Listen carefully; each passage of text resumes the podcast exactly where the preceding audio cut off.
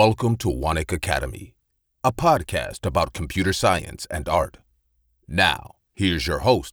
Waraset Suwanik. สวัสดีครับ ใน EP นี้จะเสนอวิธีการพัฒนาความคิดสร้างสรรค์ โดยจะแบ่งหัวข้อตาม Input Process แล้วก็ Output อันนี้ก็จะเหมือนกับส่วนประกอบในการเขียนโปรแกรมเลยนะครับ มีการรับ Input เข้ามานะครับ มีการประมวลผล มี Process นะครับ แล้วก็มีการ Output ออกไปนะครับ แต่ก่อนที่จะพูดถึงข้อต่างๆนี้นะครับ ก็ขอพูดถึงทัศนคตินิดหนึ่งนะครับอยากจะให้คิดว่าความคิดสร้างสรรค์เนี่ยเป็นสิ่งที่พัฒนาได้นะครับ เป็นทักษะที่สามารถพัฒนาได้นะครับ แล้วก็มันเหมือนกับเป็นกล้ามเนื้อนะครับ คือฝึกได้ฝึกฝนได้แล้วพัฒนาขึ้นมาให้ให้มากขึ้นเรื่อยๆได้นะครับโอเคนะครับก็เข้าเรื่องแรกนะครับ เรื่องของ Input ก่อนนะครับ Input เนี่ยนะครับก็อยากจะให้มีการรับข้อมูลเข้ามาเยอะๆนะครับ ก็คืออ่านเยอะๆนะครับ ดูเยอะๆ ฟังเยอะๆนะครับ เป็น Input ที่เข้ามานะครับ อาจจะมีการสะสม Input ไว้ใน Pinterest นะครับอาจจะมีการบันทึกไว้นะครับ จดบันทึกไว้โน้ตไว้ใน Google Doc ก็ได้นะครับ หรือว่าบันทึกไว้ในสมุดบันทึกก็ได้นะครับ ซึ่งอันนี้เป็นเรื่องที่ดีมากนะครับ การบันทึกนี่นะครับ เพราะว่า ถ้าเราเอามาทบทวนตอนหลังนี่นะครับ เราก็อาจจะได้ไอเดียใหม่ๆออกมาเยอะแยะเลยนะครับ จากการที่อ่านบันทึกของเราเองนะครับ อีกข้อหนึ่งของการรับ Input เข้ามาเนี่ยนะครับ ก็คือให้รับ Input ใหม่ๆเข้ามาด้วยนะครับ เช่นไปต่างประเทศนะครับ หรือว่าอ่านหนังสือแนวใหม่นะครับ เช่นถ้าเราชอบอ่านหนังสือแนวนิยายนะครับ ก็ไปอ่านแนวที่เป็นไม่ใช่นิยายบ้างนะครับ หรือว่าอ่านหนังสือแนวอื่นบ้างนะครับ แนว ที่เราไม่เคยไปดูมาก่อนนะครับ ลองไปดูร้านหนังสือก็ได้นะครับ มันมีหลายโซนใช่ไหมครับ เราก็อาจจะไปดูโซนที่เราไม่เคยไปมาก่อนนะครับ แล้วก็ลองเลือกหนังสือมาอ่านดูนะครับ แล้วก็อาจจะเวลาอ่านบทความใน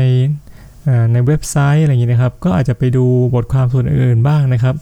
เช่นปกติแล้วเนี่ยเราจะชอบดูในเรื่องของเทคโนโลยีนะครับ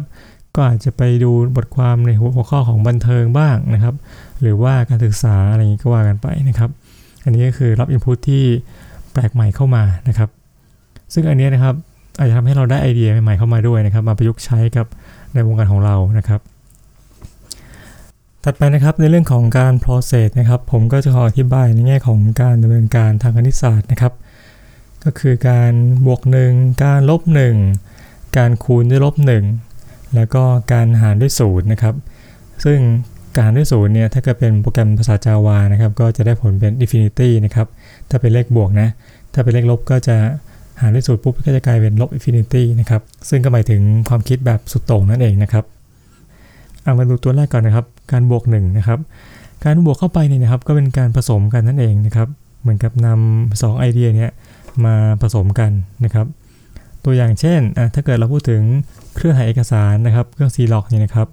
เราก็อาจจะมาผสมกับโทรศัพท์ ก็กลายเป็นเครื่องแฟกซ์นะซึ่งสมัยนี้ก็ไม่ค่อยเห็นกันแล้วนะครับถัดไปก็อาจจะเอาเรื่องของอุโมงค์นะที่มันทึบๆมืดๆเนี่ยนะครับมาผสมกับตู้ปลานะครับ ก็จะกลายเป็นอุโมงค์ที่ลอดเข้าไปในอควาเรียมนะครับ ก็คนก็จะชอบมากนะสามารถที่จะเข้าไปดูปลาได้เสมือนหนึ่งว่าเราได้ดำน้ำเข้าไปดูอะไรอย่างนี้นะครับ อันนี้คือเรื่องบวกหนึ่งนะครับ ถัดไปนะครับลบหนึ่งลบหนึ่งการตัดออกนะครับ ตัดออกหมายถึงว่าอาจจะเช่นบอกว่าโดนัทนี่นะครับ แต่ก่อนเนี่ยเราทอดโดนทอดโดนัทเนี่ยครับไม่มีรูนะแต่ก่อนนะครับข้อสังเกตคือตรงกลางมันไม่ค่อยสุกนะครับ ก็เลยเอาเจาะไปตรงเจาะไปตรงกลางนะครับ เจาะไปนะครับ พอเจาะแล้วเนี่ยนะครับ ข้อดีคือมันก็จะสุกทั่วกันนะครับ อันนี้คือตัดออกนะเพื่อที่จะให้ผลออกมาดีขึ้นนะครับ หรือว่าอีกข้อหนึ่งคือลดขั้นตอนได้นะครับ การลบหนึ่งนี้นะครับ เช่นจากเดิมเนี่ยนะครับ การที่เราถ่ายรูปมาแล้วเนี่ยนะครับด้วยกล้องดิจิตอลนะเราก็ต้องอนำรูปที่อยู่ในพวก SD card นะครับ เข้ามาก๊อปใส่เครื่องคอมนะครับ แล้วก็แชร์ไปผ่านทางโปรแกรมอีเมลอะไรพวกนี้นะครับ ซึ่งเสียเวลาค่อนข้างเยอะเลยนะครับ ถ้าเป็นมือถือก็จะลดขั้นตอนไปนะครับ ก็คือ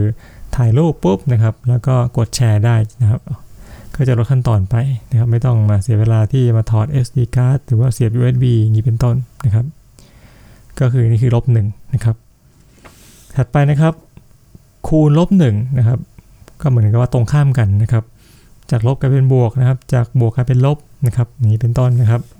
คร่าวๆคือเรื่องของตรงข้ามนะครับ เช่นเกมทั่วไปเนี่ยก็ต้องมีการแข่งขันกันนะครับ หาผู้ชนะนะครับ แต่ว่าลองคิดดูอีกแบบหนึ่งนะครับ คิดตรงข้ามกันนะครับบอกว่าเนี่ยเกมนี้ไม่มีผู้ชนะนะครับ ทุกคนต้องร่วมมือกันอะไรถึงจะชนะได้แพ้แพ้หมดชนะชนะหมดนะครับ ก็จะเป็นเกมแนวใหม่ครับ เป็นเกมแนว cooperative game นะครับ ถัดไปคือเรื่องของ big small นะครับ เรื่องของการคูณลบหนึ่งนะครับ big small คือทำสิ่งใหญ่ให้ย่อเป็นเรื่องเล็กนะครับ ตัวอย่างเช่นนะถ้าเรามีห้องครัวนะครับ เราก็จะย่อเป็นห้องครัวจิ๋วๆนะเป็นพวก miniature นะครับ เคยดูใน TikTok นะครับเขาก็จะมีการนำห้องครัวจิ๋วนะครับ มาทำอาหารนะครับ นำไข่นกกระทาเนี่ยมาตอกใส่ในหม้อหุงข้าวเล็กๆอะไรอย่างนี้นะครับ ก็น่าสนใจนะ ก็ดูแล้วมันครีเอทีฟดีนะครับ ก็คืออันนี้คือ Big Small นะนำสิ่งใหญ่มาย่อให้เล็กลงนะครับ หรือว่านำสิ่งเล็กๆเนี่ยนะครับ มาขยายให้ใหญ่ขึ้นนะครับ เช่นการถ่ายภาพแบบมาโครนะครับ หรือว่าการทำพวกรูปปั้นใหญ่ๆแต่เป็นรูปปั้นของเมล็ดข้าวอย่างนี้เป็นต้นนะครับ อันนี้คือเรื่องของ big small นะครับ หรือว่า การคิดตรงข้ามนะครับคูณลบหนึ่งนั่นเองนะครับ ถัดไปนะครับเรื่องของ infinity กับลบ infinity นะครับ ก็คือการคิดแบบสุดโต่งนะครับ สุดโต่งคือรายปกติเนี่ยถามว่าเออหนังสือพิมพ์เนี่ยต้องขายต้องซื้อ ถามว่าเป็นไปได้ไหมที่จะแจกหนังสือพิมพ์ฟรีนี่ครับคิดสุดโต่งไปเลยนะไม่ขายละแจกฟรีไปเลยได้ไหมนะครับ หรือว่าจากเดิมเนี่ยเครื่องคอมเรานะครับ ปุ่มเยอะมากเลยนะครับเนี่ยคีย์บอร์ดร้อย ร้อยหนึ่งปุ่มร้อยสามปุ่มอะไรอย่างนี้นะครับ เป็นไปได้ไหมที่จะไม่ไม่มีปุ่มเลยในเครื่องคอมนะครับ หรือว่ามีแค่ปุ่มเดียวนะครับ อย่างเช่นบอก iPhone นี่นะครับเหลือปุ่มด้านหน้าแค่หนึ่งปุ่มนี้นะครับ ก็เป็นความคิดที่เอ็กซ์ตรีมดีนะครับ สุดโต่งดีนะครับ ก็อย่างเงี้ยคือคิดให้มันไปสุดทางเลยนะครับ ไปสุดทางเลยด้านบวกด้านลบอะไรก็ว่ากันไปนะครับ อันนี้คือเรื่องของ process นะครับ มีทั้งบวก 1 ผสมกันนะครับลบ 1 คือตัดออกลดขั้นตอนลงไปนะครับ หรือว่าคูณลบ 1 คือคิดตรงข้ามนะครับ กับ infinity กับลบ infinity คือคิดให้สุดโต่งไปเลยนะครับ สุดท้ายนะครับเรื่องของ output นะครับก็คือ เราก็อาจจะมีการเรื่องการที่จะเวลาที่เราคิดอะไรมาแล้วนะครับ ตอนแรกเนี่ยอย่าเพิ่งตัดสินนะว่าไอเดียนี้มันไม่ดีนะมันแย่นะอะไรเงี้ยครับพยายามคิดมานะครับมันมีหลายขั้นตอนนะ ขั้นตอนเริ่มต้นเนี่ยต้องมาคิดแบบสร้างไอเดียให้เยอะหน่อยนะครับ เป็น generate idea ขึ้นมาเยอะๆนะครับ อันนี้เนี่ยก็อย่าลืมเพิ่งไปจัดมันว่าโอ้เป็นไปไม่ได้หรอกไอเดียนี้มันไม่ดีอะไรเงี้ยไอเดียนี้มันค่าใช้จ่ายสูงไอเดียนี้มีความเสี่ยงสูงอะไรเงี้ยนะครับ ก็อย่าเพิ่งไปจัดมันนะครับ ก็คิดมาให้ได้เยอะๆก่อนนะครับ เป็น list มาเยอะๆก่อนนะครับอย่าเพิ่งตัดสินอย่าเพิ่งเริ่มคิดถึงความ perfect นะครับ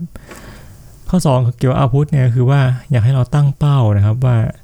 โคต้าของเราเนี่ยครับว่าเนี่ย ในแต่ละสัปดาห์นะ อย่างน้อยก็มี 1 ไอเดียดีๆ ขึ้นมานะครับ หรือว่าในหนึ่งเดือนเนี่ยก็ต้องคิดเรื่องของนวัตกรรมขึ้นมาอะไรอย่างนี้นะครับ อันนี้ผมเชื่อมากเลยนะครับ เรื่องของ quantity นะครับ ก็จะนำไปสู่ quality ได้นะครับ ในเรื่องของไอเดียนะ ก็คือถ้าเรายิ่งคิดเยอะเท่าไหร่เนี่ยปริมาณเยอะเท่าไหร่นะครับ มันก็ยิ่งจะมีไอเดียที่มีคุณภาพเนี่ยหลุดออกมาได้นะครับ เช่นเราคิดไว้สักร้อยเนี่ยจะมีหลุดออกมาสัก 5 อะไรอย่างนี้เป็นต้นนะครับที่มันดีๆมาใช้งานได้จริงนะครับครับก็ประมาณนี้นะครับเรื่องของการพัฒนา skill อันหนึ่งนะครับที่สำคัญมากในตัวที่ 20 นะครับ ซึ่ง creativity เนี่ยก็เป็นหนึ่งใน 4C นะมี creativity นะครับมี critical thinking มีมี collaboration นะครับมี communication นะครับอันนี้ก็เป็นสกิลสำคัญอันหนึ่งนะครับในปัจจุบันนี้นะครับเรื่องของ creativity นะครับ